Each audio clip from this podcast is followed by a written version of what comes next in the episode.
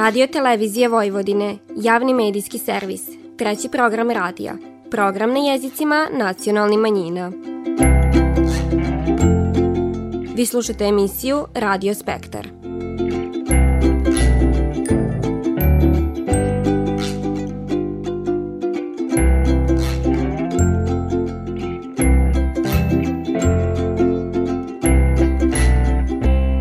Hvaljeni su spoštivani slušaoci, vi pratite program na bunjevačkom jeziku. Na početku ovo nedeljne emisije divani ćemo o aktivnostima koordinacije nacionalnih savita nacionalnih manjina za ovu godinu, predstojećem popisu stanovništva te izborima za nacionalne savite nacionalnih manjina. Posle tog donosimo divane s dvi dobitnice prestižni priznanja. Prva je učiteljica Mirjana Savanov, koja je uručena Svetosavska nagrada za 2021. godinu, a druga dramski sopran Zorana Iđuški, koja je dobila Balkansku nagradu za doprinos očuvanju nematerijalne kulturne baštine Vojvodine. Na samom kraju emisije poslušajte pripovitku o Marindanu, odnosno Svićnici.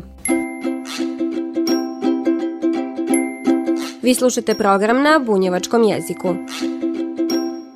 Koordinacija nacionalnih savita nacionalnih manjina, koja je jedna od krovnih organizacija svi nacionalnih savita, tokom prethodne godine radila je na određivanju najmanji zajednički imenitelja u smislu problematike svi nacionalnih savita nacionalnih manjina na teritoriji Republike Srbije. Predsjedavajući koordinacije Borče Veličkovski zadovoljen i urađenim, posebno kad su obzir uzme pandemija koja je svima otežala uslove za rad i funkcionisanje – Tako je održano sedam sidnica na kojima su se rješavala sva važna pitanja. Ja ću podsjetiti da smo na e, tih sedam sednica izabrali veliki broj naših pripadnika, odnosno pripadnika nacionalnih manjina, tačnije nacionalnih zajednica, koji su zauzeli svoja mesta i svoja određena sve određene pozicije uh, u određenim ministarstvima i radnim telima pri ministarstvima.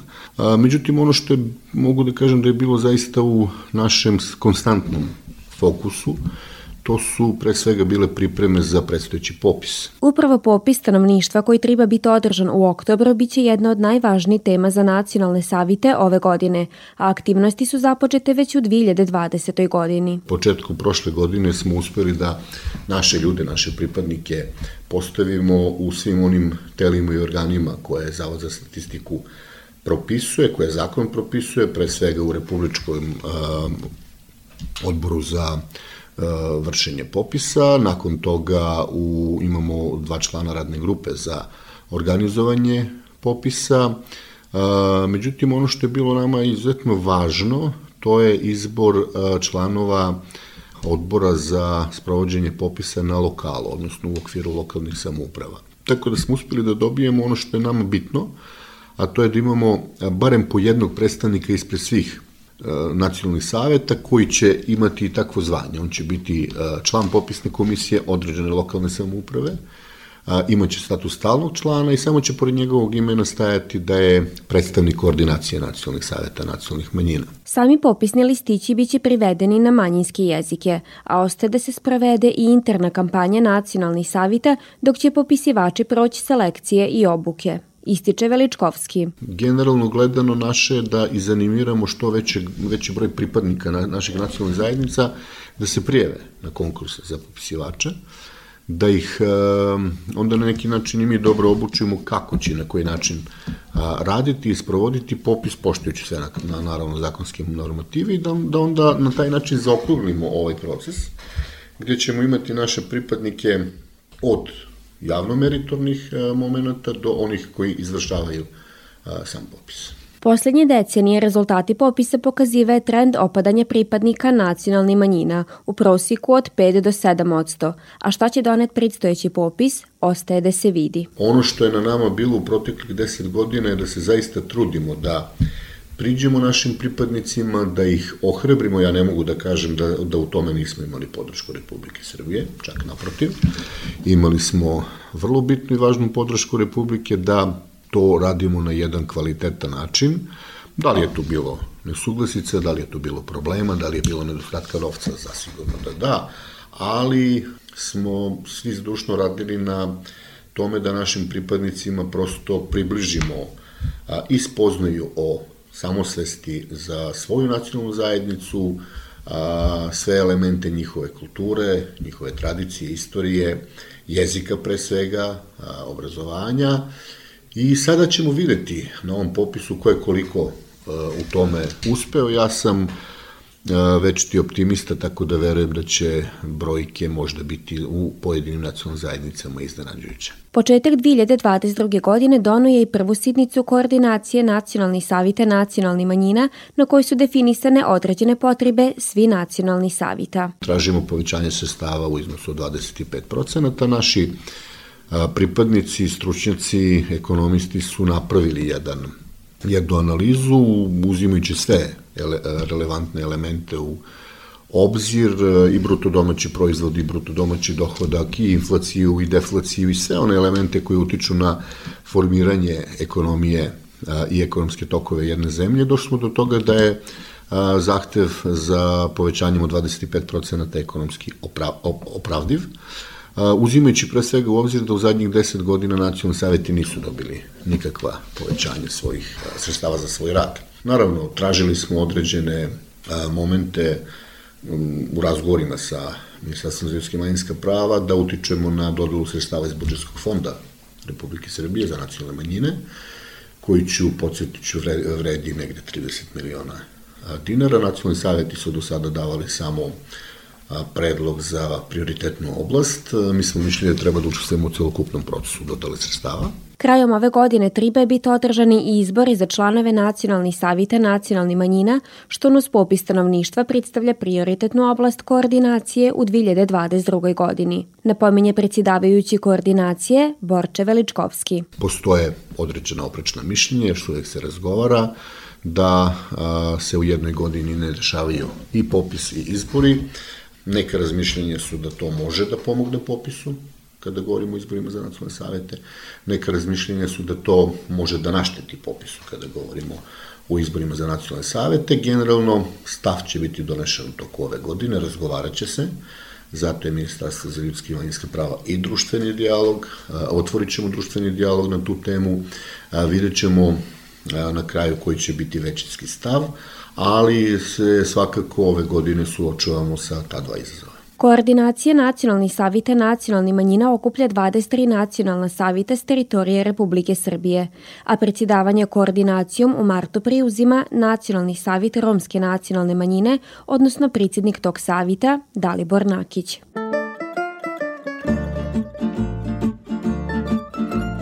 Ako hoćeš ti oči pokisle da odmoriš. Evo ti moji dlanovi Oni su davno Oni su davno tvoji Ostali I bit će bolje ako budeš tu Sa nekim život da podeli Biće bolje ako budeš tu Da ljubav pobedi.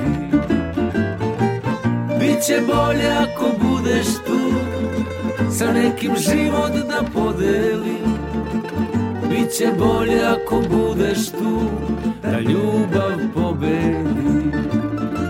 Jer ako hoćeš ti Sa jutrom da se pojaviš Ne moraš pisma pisati Moji su dani Odavno tvoji ostali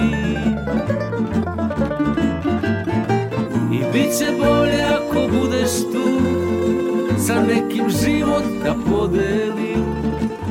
Biće bolje ako budeš tu Da ljubav pobedi I bit će bolje ako budeš tu Sa nekim život da podelim Biće bolje ako budeš tu Da ljubav pobedi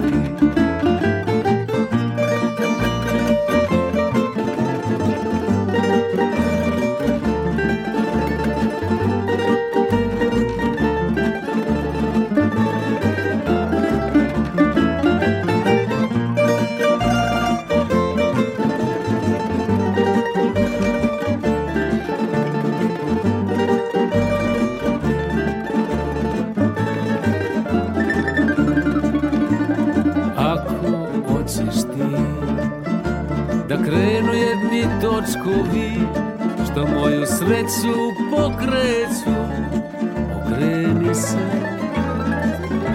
Okreni se I dođi mi.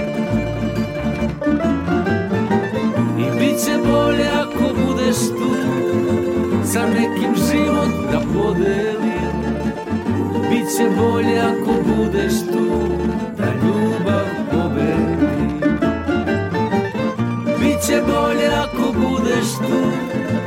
Sa nekim život da podeli Biće bolje ako budeš tu Da ljubav pobedi Da ljubav pobedi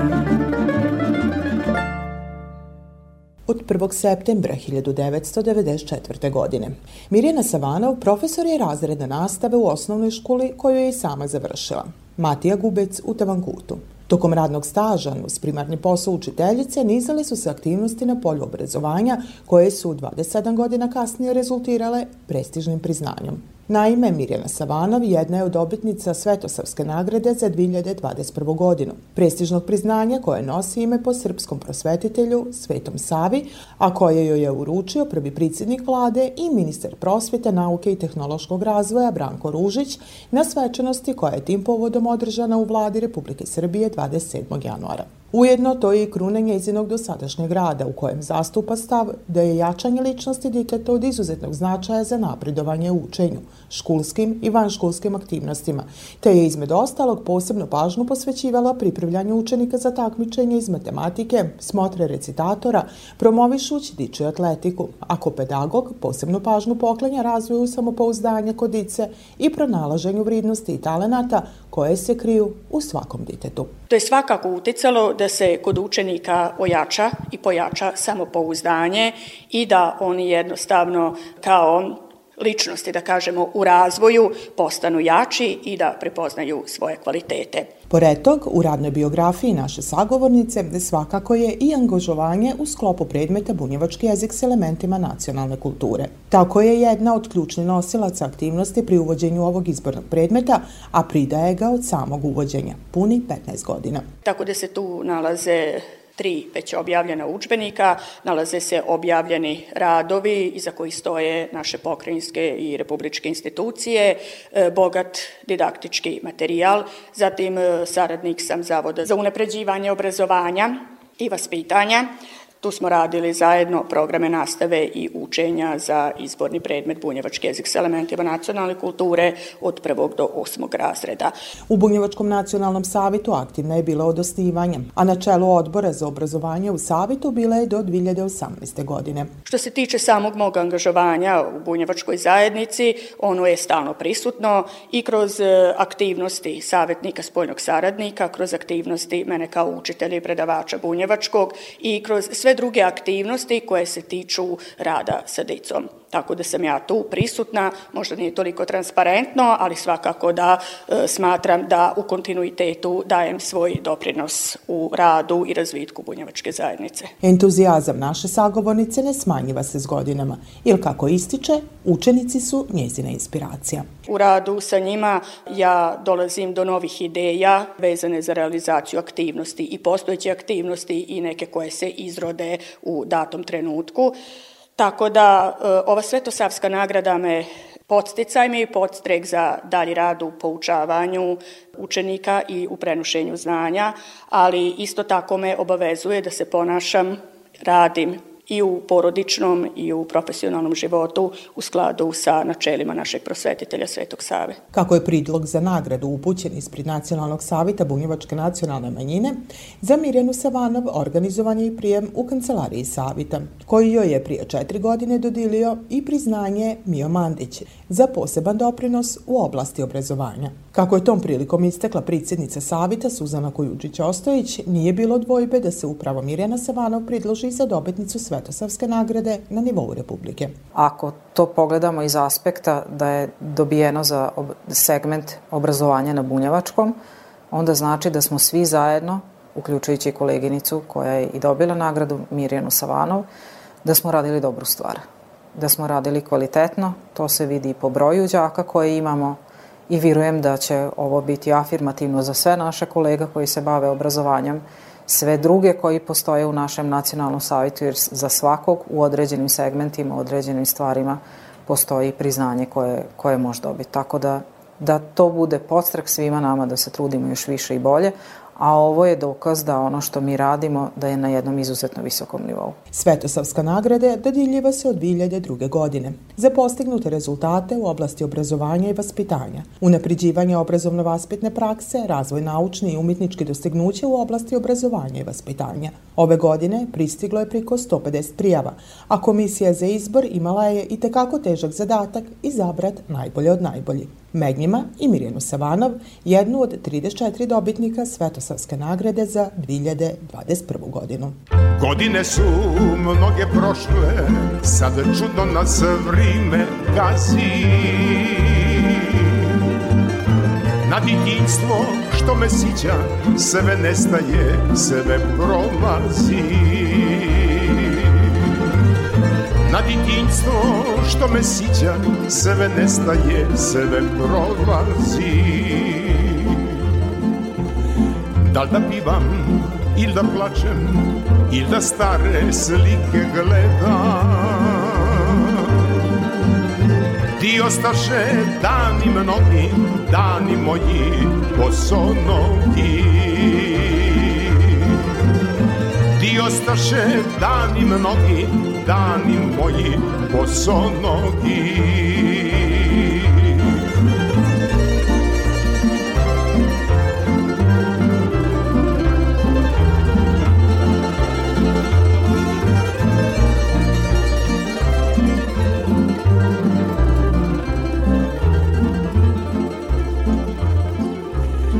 Ek da mi je još jedan red sresti one divne ljude Što su znale svakog jutra Ptice pismom da ih bude? Što su znale svakog jutra Ptice pismom da ih bude? Ni slavuji nisu više Kao što su nekad bili I oni su sa salaša druge negde gnjizdo svili I oni su sa salaša druge negde gnjizdo svili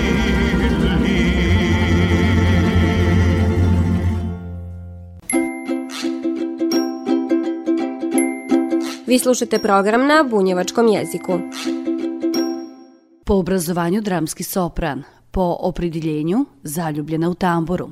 Zorana Iđuški, cura iz Somborskog sokaka, di se poštiva tradicija svi naroda, srcom i dušom se piva i peva i to na više jezika. Brojna priznanja potvrda su kvaliteta njezinog glasa, a Balkanska nagrada stigla je, kako kaže, ko pravo novogodišnje iznenađenje. Meni znači apsolutno nešto neverovatno što sam dobila, neki lični pečat sam ostavila na ceo moj rad, Balkanska nagrada za doprinos očuvanju nematerijalne kulturne baštine Vojvodine. Sama nagrada sve govori, neko sam ko prvo voli da peva vojvođanske pesme, a i trudim se da čuvam koliko je to moguće. Nagrade i priznanja stizala su još od muzičke škole gdje je bila u klasi profesorke Maje Đokić. Ta druga strana, eto, mimo vojvođanske muzike kojom se bavim, ipak ima lepu stranu i klasična muzika i sve arije i solo pesme koje sam otpevala i dan danas kad se setim bude mi puno srce jer sam imala mogućnosti i da pevam po drugim muzičkim školama, po pozorištima gde, gde je klasika bila na repertoaru. Iskustva koja je sticala tokom obrazovanja gradila su njezin muzički profil. Naročito važna bila su iskustva iz opere i teatra Madlenijanuma. Biti na sceni Madlenijanuma je neki neverovatan osjećaj. Ja u sebi imam neki osjećaj da ću jednog dana da napravim koncert sa tamburašima, jer nažalost koncerata sa tamburašima u Beogradu je sve manje i imam tu neku želju onako i, i sanjam o tome da se to ostvari jednog dana. Birajući stare pisme Anđelke Govedarović, Nade Vodeničar i drugi, Zorana se opridilila da sačuva i otrgne od zaborava dobru staru vojvođansku pismu. neke zvonkove pesme koje jednostavno su možda pale u zaborav. Meni je cilj da ja to oživim i trudim se. Zahvaljujući našoj kući Raj televiziji Vojvodine postoje emisije kao što je neka pesma kaže, kao što je bila emisija od Jove, pesma Srce mi ogrej, jednostavno nam omogućavaju da to radimo i zahvalna sam im na tome.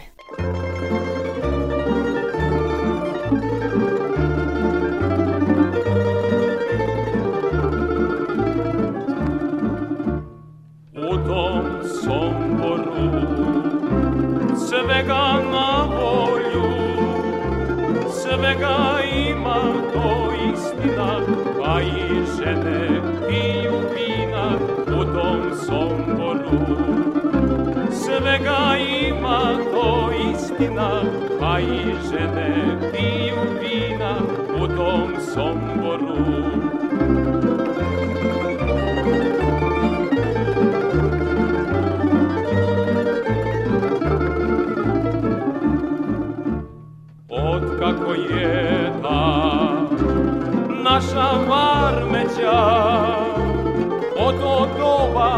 naše snaše Zavoleše tamburaše u tim somboru. Od od doba naše snaše Zavoleše tamburaše u tim somboru. Ženit ću se ja, a žena mi treba koja znade svašta radi, a ja ću se gospodarit po tom somboru. Koja znade dobro radi, a ja ću se gospodarit po tom somboru. 2. februara na Marindan ili Svićnicu, događaj koji se temelji na Hristovom životu i običajima kojima se narod i crkva sića na važne novozavitne događaje. Duhovnu i svetovnu dimenziju Marindana približio nam je Anton Petrović. Blagdan se temelji na događaju koji opisuje evanđelist Luka. Tradicionalno se blagdan slavi kao marijanski. Na ovaj dan se slavi događaj iz Isusovog detinstva, a to je dan kada su prema Mojsijevom zakonu Josip i Marija doneli Isusa u hram u Jeruzalemu da ga kao prvorođenca obredno prikažu Bogu. Preko Mojsija, Bog je Izraelcima dao propis da na 40. dan nakon rođenja diteta svećenici u hramu moraju blagosloviti porodilju.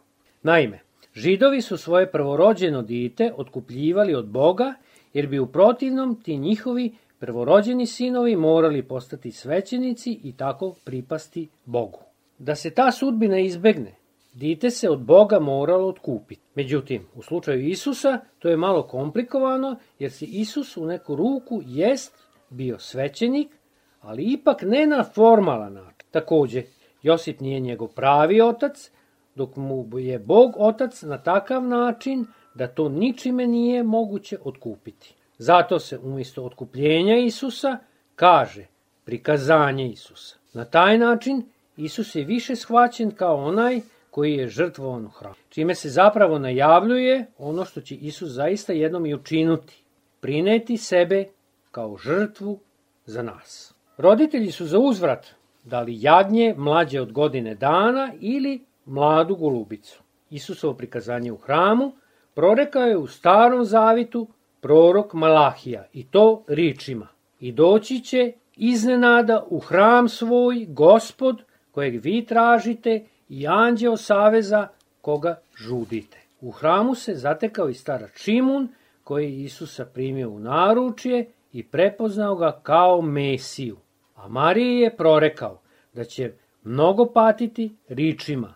Mač boli, probošće ti dušu. Virni narod na ovaj dan i dan danas odlazi u crkvu s namirom da blagoslovi sviće. Jedan deo bogoslužja vezan je i za ovaj dan i posvećen je blagoslovu svića. Blagdan Festum Luminum je blagdan svitlila, odnosno sveće. Ovo svetlo ne gase svi mrakovi koji se nadvijaju nad ljudskom istorijom. Goruća sveća je najlipši simbol koji predstavlja Isusa Hrista. Ta sveća predstavlja simbol hrišćanskog virovanja i ona rasvetljuje put u vičnost. Tri su sveće simboli u životu svakog hrišćana, to je krsna, popričesna i smrtna. I ona je kao simbol vire, ufanja i ljubavi. Blagdan nas poziva da kao dica svitla živimo jer smo zato stvoreni. Neka i nas prosvitli duh sveti, neka počiva nad nama i neka nam objavi pravu istinu, neka nas vodi svojim svitlom Isusom Hristom. U narodu se na Marin dan kaže spajaju i Božić i Uskrs. Božić zato jer je Isus još ko maleno dite, rođeno tek prije 40 dana, rođen, a Uskrs zato što je ovim događaju najavljena njegova žrtva otkupljenja svita.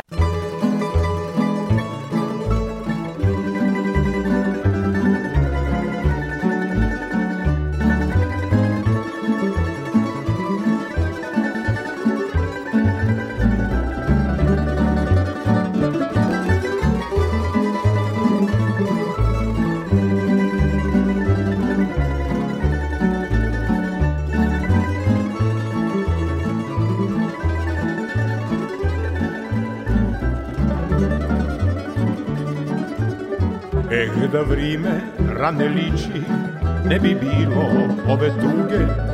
Virovaću ja u riči i neću krivit ljude druge. Tek sitim se našeg dide, ko da priko puta sidi, koliko kaže konje voliš, toliko ti duša vridi. Uzmite mi od života sve što imam, što sam stekao. Ali ne dirajte uspomene, jer mladost je već daleko. Uzmite mi od života sve što imam, što sam stekao ali ne dirajte uspomene, jer mladost je već daleko.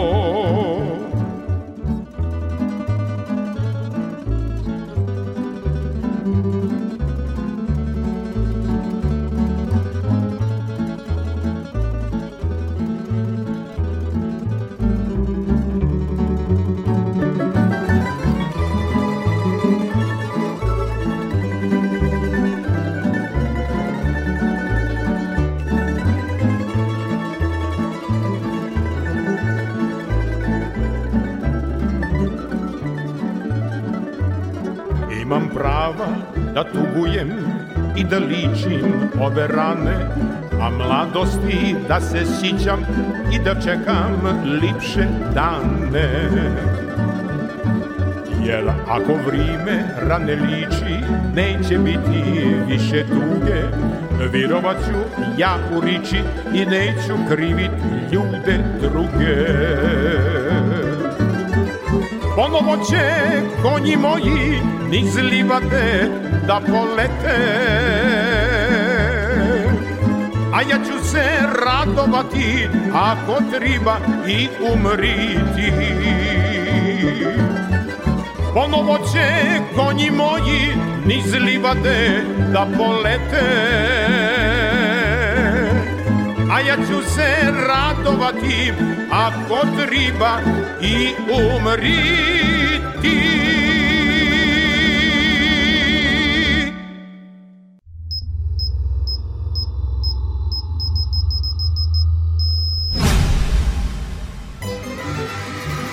Nek nam se dica vrate u škole, a mi na naša radna mista. Nek pozorišta i bioskopi opet budu puni.